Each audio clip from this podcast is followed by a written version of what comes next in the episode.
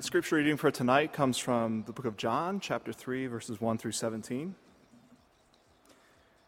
Now there was a man of the Pharisees named Nicodemus, a ruler of the Jews. This man came to Jesus by night and said to him, Rabbi, we know that you are a teacher come from God, for no one can do these signs that you do unless God is with him. Jesus answered him, Truly, truly, I say to you, unless one is born anew, he cannot see the kingdom of God. Nicodemus said to him, How can a man be born when he is old? Can he enter a second time into his mother's womb and be born? Jesus answered, Truly, truly, I say to you, unless one is born of water and the Spirit, he cannot enter the kingdom of God. That which is born of the flesh is flesh, and that which is born of the Spirit is spirit. Do not marvel that I said to you, You must be born anew. The wind blows where it wills, and you hear the sound of it, but you do not know whence it comes or whither it goes. So it is with everyone who is born of the Spirit. Nicodemus said to him, How can this be? Jesus answered him, Are you a teacher of Israel, and yet you do not understand this? Truly, truly, I say to you, we speak of what we know and bear witness to what we have seen, but you do not receive our testimony. If I have told you earthly things and you do not believe, how can you believe if I tell you heavenly things? No one has ascended into heaven but he who descended from heaven, the Son of Man. And as Moses lifted up the serpent in the wilderness, so must the Son of Man be lifted up, that whoever believes in him may have eternal life. For God so loved the world that he gave his only Son, that whoever believes in him should not perish, but have eternal life. For God sent the Son into the world not to condemn the world, but that the world might be saved through him. The word of the Lord.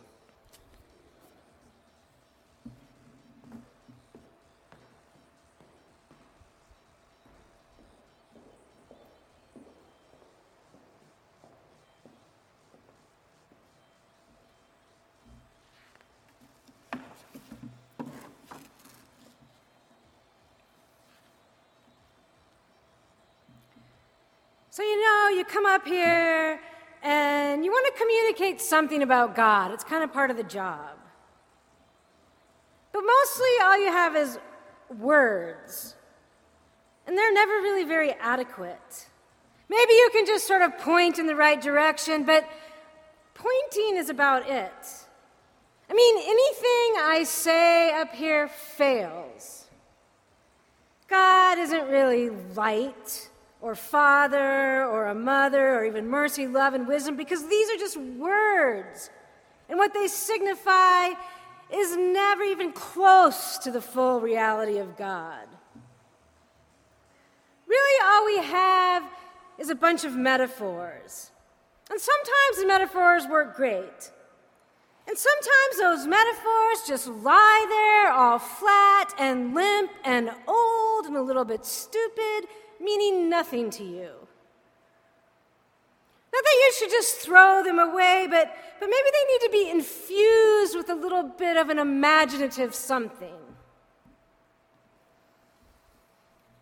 Occasionally, I've had trouble with the journey metaphor.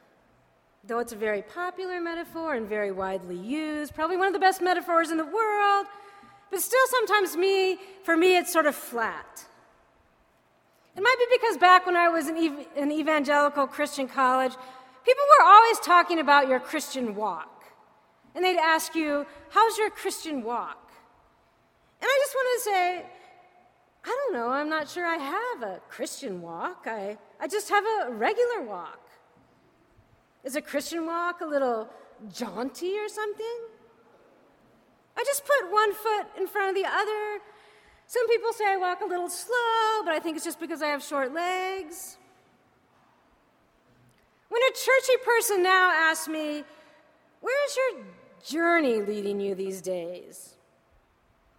I just think of driving back and forth to the city on Highway 10, which I kind of hate. I think of the gravel road that leads to our farm. My journey, it's a little bit boring and aggravating, and there are a lot of potholes. Sometimes I guess that the whole road, journey, walk metaphor doesn't really open up for me these different ways of seeing. For me, I just get stuck thinking of my commute. Obviously, this speaks to a lack of imagination in myself. I mean, there's so many imaginative possibilities for the whole journey motif.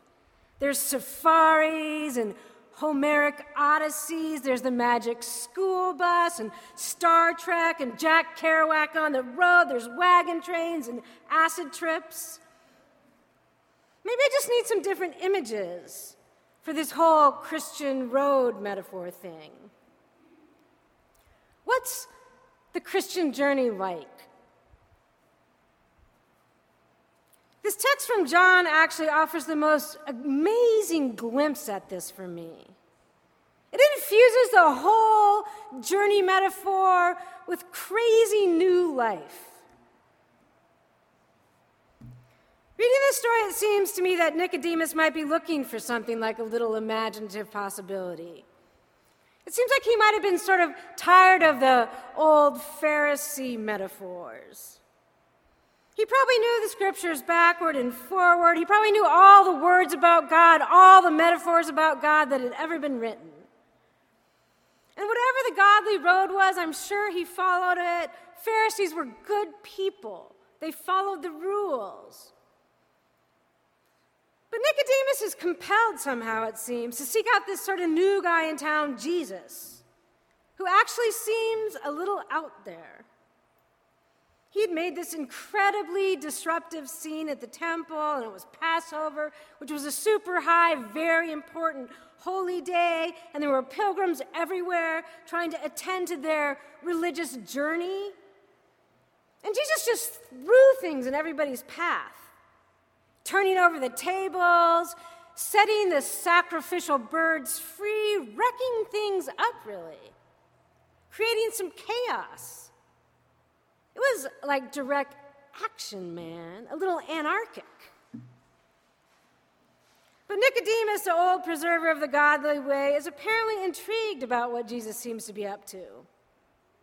So he seeks Jesus out, and he says, Look, I've been, I've been thinking about you, I've been making some observations. I heard about that whole dove thing at your baptism, and, and how you turned water into wine, and you made all those really bold moves at the temple. And I'm beginning to deduce that you might be some kind of teacher of God. And you'd think that Jesus would just say, You're right, I am. But no, instead, he like whips the rug out from under Nicodemus and sends him flying. He says, Look, man, you're going down the wrong road. It's not like math. One plus one doesn't exactly equal two in this whole God thing. You can't like make observations about me and then deduce who I am. You don't like figure out. You don't calculate this whole God thing. The only way you can see the kingdom of God, Jesus says, really see me. And then he says this thing that is so totally wild.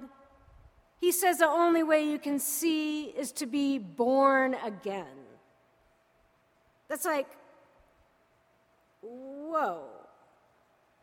I don't know, it's like taking everything out of the realm of rational discourse. That's like the kind of thing that wizards and fairy tales say to princes who are looking for golden gooses or magic monkeys. You must be born again. It's like a riddle.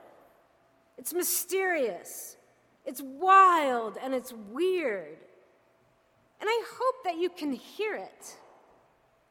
Because I know this whole born again thing is potentially sort of shrunk and stuck and dried out. I think I got a different perspective reading this text in the last two decades. Because birth isn't exactly an abstract thing for me anymore. And once you've actually given birth, you have sort of a, heightened awareness of the amazing and colorful and super messy details of what it takes to get something born. And I feel just so incredulous that this incredible, extraordinary metaphor to be born again could ever get so shrunk and dried out that it becomes equated with a one time clean little rational decision that somebody makes or doesn't make in altar calls or church camps or wherever. I mean, come on, we're talking about birthing and being born, and that just seems so unlike talking about that time when you were six and you raised your hand in Sunday school or came down the aisle at a Billy Graham rally. Jesus says you have to be born again. That seems so different than saying that you have to make a decision. I'm not saying that there's no place for decision. I'm just saying that this metaphor doesn't seem like the place. Maybe my awareness, because I'm a woman who's given birth, is a little bit more on the side of the birther. But how did we ever take this metaphor and make it all about something that the one being born does? I mean, who does the most work to get something born? I'm telling you, not the birthee. When Jesus says, unless you're born again, you can't see the kingdom of God, it seems to me he's saying, Nicodemus, you think you figured something out, but really you have, you have no tools, no rational or irrational, mathematic or artistic means that are adequate for understanding, for seeing God. For humanity as it is, there's no possibility of seeing or entering the kingdom unless you're born again.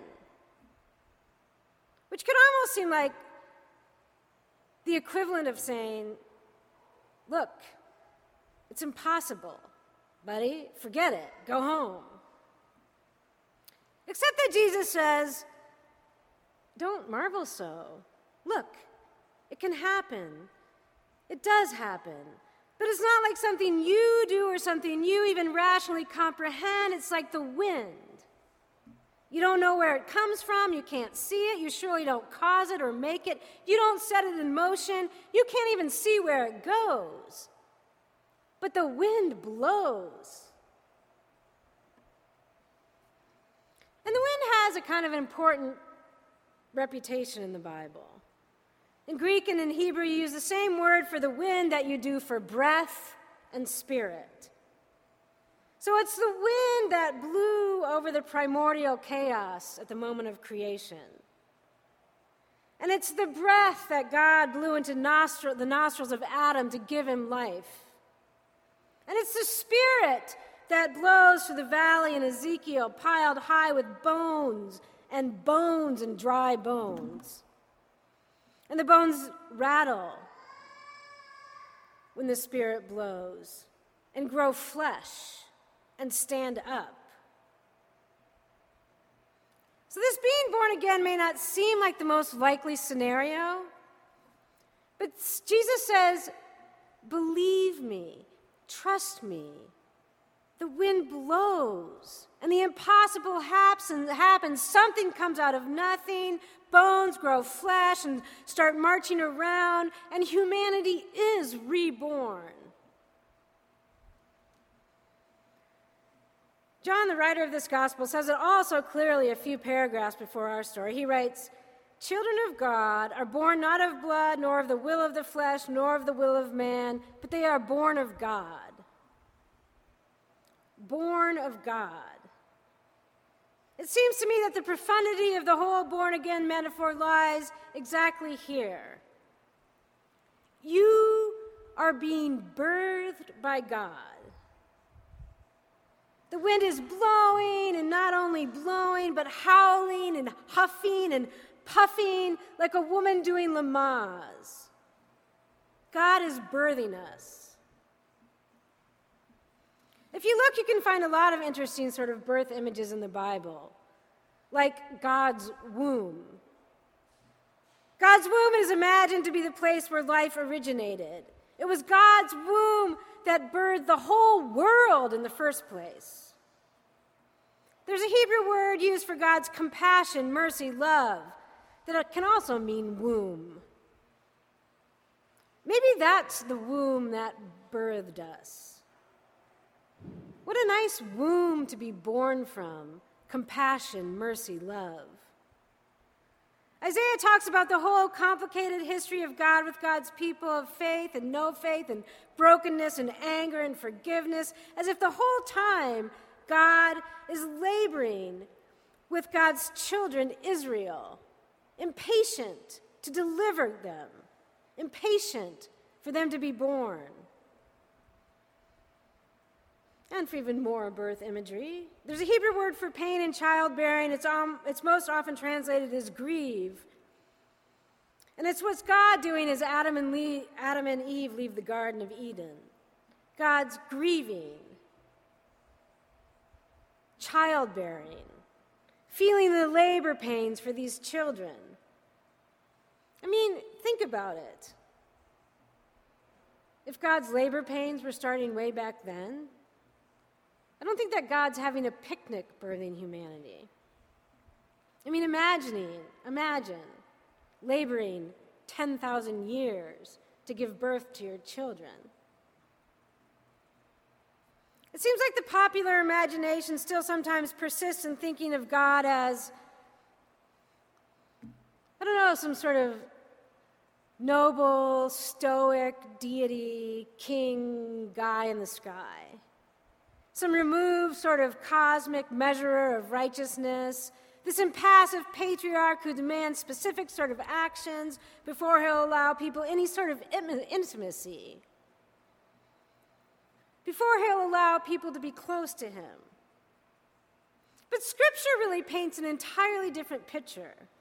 Like God birthing us.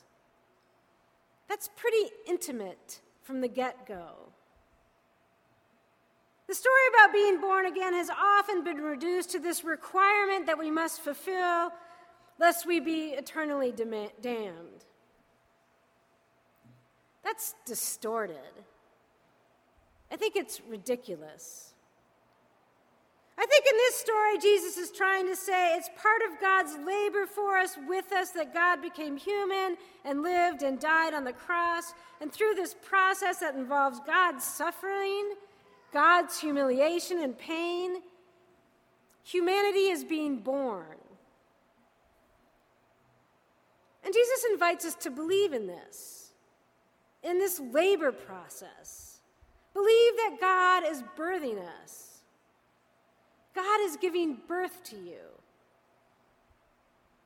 Sometimes the labor is shorter, sometimes the labor is longer. But our image of God would be richer if people quit talking about God. Like God was some stoic, impassive, old deity, all concerned with his place at the top of some hierarchy, all concerned that his subjects bow down and kneel before him. And instead imagined a pregnant woman waddling and crying, yelling from time to time with the pains of labor, sometimes angry, sometimes tortured, giving birth to her children. What's it like for the one being born? I mean, what's it like for us? What is salvation even like? What's it like to be born? It's not like being in the womb. In the womb, it's all dark and soft and cushy, and you're really well insulated, and you're, you're really well protected from the outside world. In some ways, you're not that vulnerable. Your every need is immediately filled. You don't even have to move your mouth to get food. Every desire is immediately gratified. There's no pain. And then you're born things change. You're immediately prodded, and sharp stuff touches you, and you can feel cold, and suddenly it's possible that you won't get fed the moment you want it, and you cry for the first time. Miles, my son, when he was about four, and I was pregnant with I was pregnant with Olivia, my daughter. Miles said to me, "I wish I was still in your tummy, because then no one would ever get mad at me." And besides feeling shocked that he would articulate it like that, And besides feeling like some evil ogress who got mad at her children, besides feeling like I'd been stabbed with a thousand swords, I felt like I wished so much I could recreate the womb for him. I wished I could insulate him from every possibility of pain. Like, oh, Miles, I will never get mad at you again, I promise. And neither will anyone else if I can help it. And I will remove, remove all toxins from your environment and dismantle all nuclear warheads and create world peace and stop global warming. There will be no car wrecks and no broken hearts. But actually, I couldn't. And in some ways, most ways, I wouldn't ever even wish him back in my womb. I like talking to him too much. I like relating to him as more than a fetus that's bumping around inside of me. I think sometimes that I imagine salvation as somehow being removed from the possibility of pain and suffering. But that is so not what it's like to be born. It's like as soon as we start that trip down the birth canal, we become vulnerable to all sorts of wonderful and frightening and beautiful and horrible and sad and amazing things.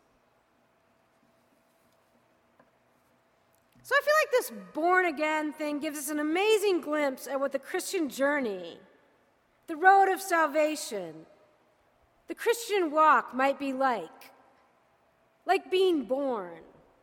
Not like doing all the right things or walking jauntily. Not like walking a straight line or a tightrope, carefully watching your own feet, being attentive to your own road, a journey that requires a map, and a journey that requires your ability to follow it. I think that maybe we're being born again. Maybe the Spirit really does move and blow, and I think it's happening all around us all the time. God's saving the world. Maybe there's groaning and blood and pain in the birthing process. And it doesn't feel like being in the womb. Maybe it's not as safe. But isn't it nice to feel the wind blow on your skin? And maybe it's not always a gentle, warm breeze. But thank God for breath and life and for enduring labor. And now you're invited to come and partake of this reminder of how God labors for us with God's body and blood.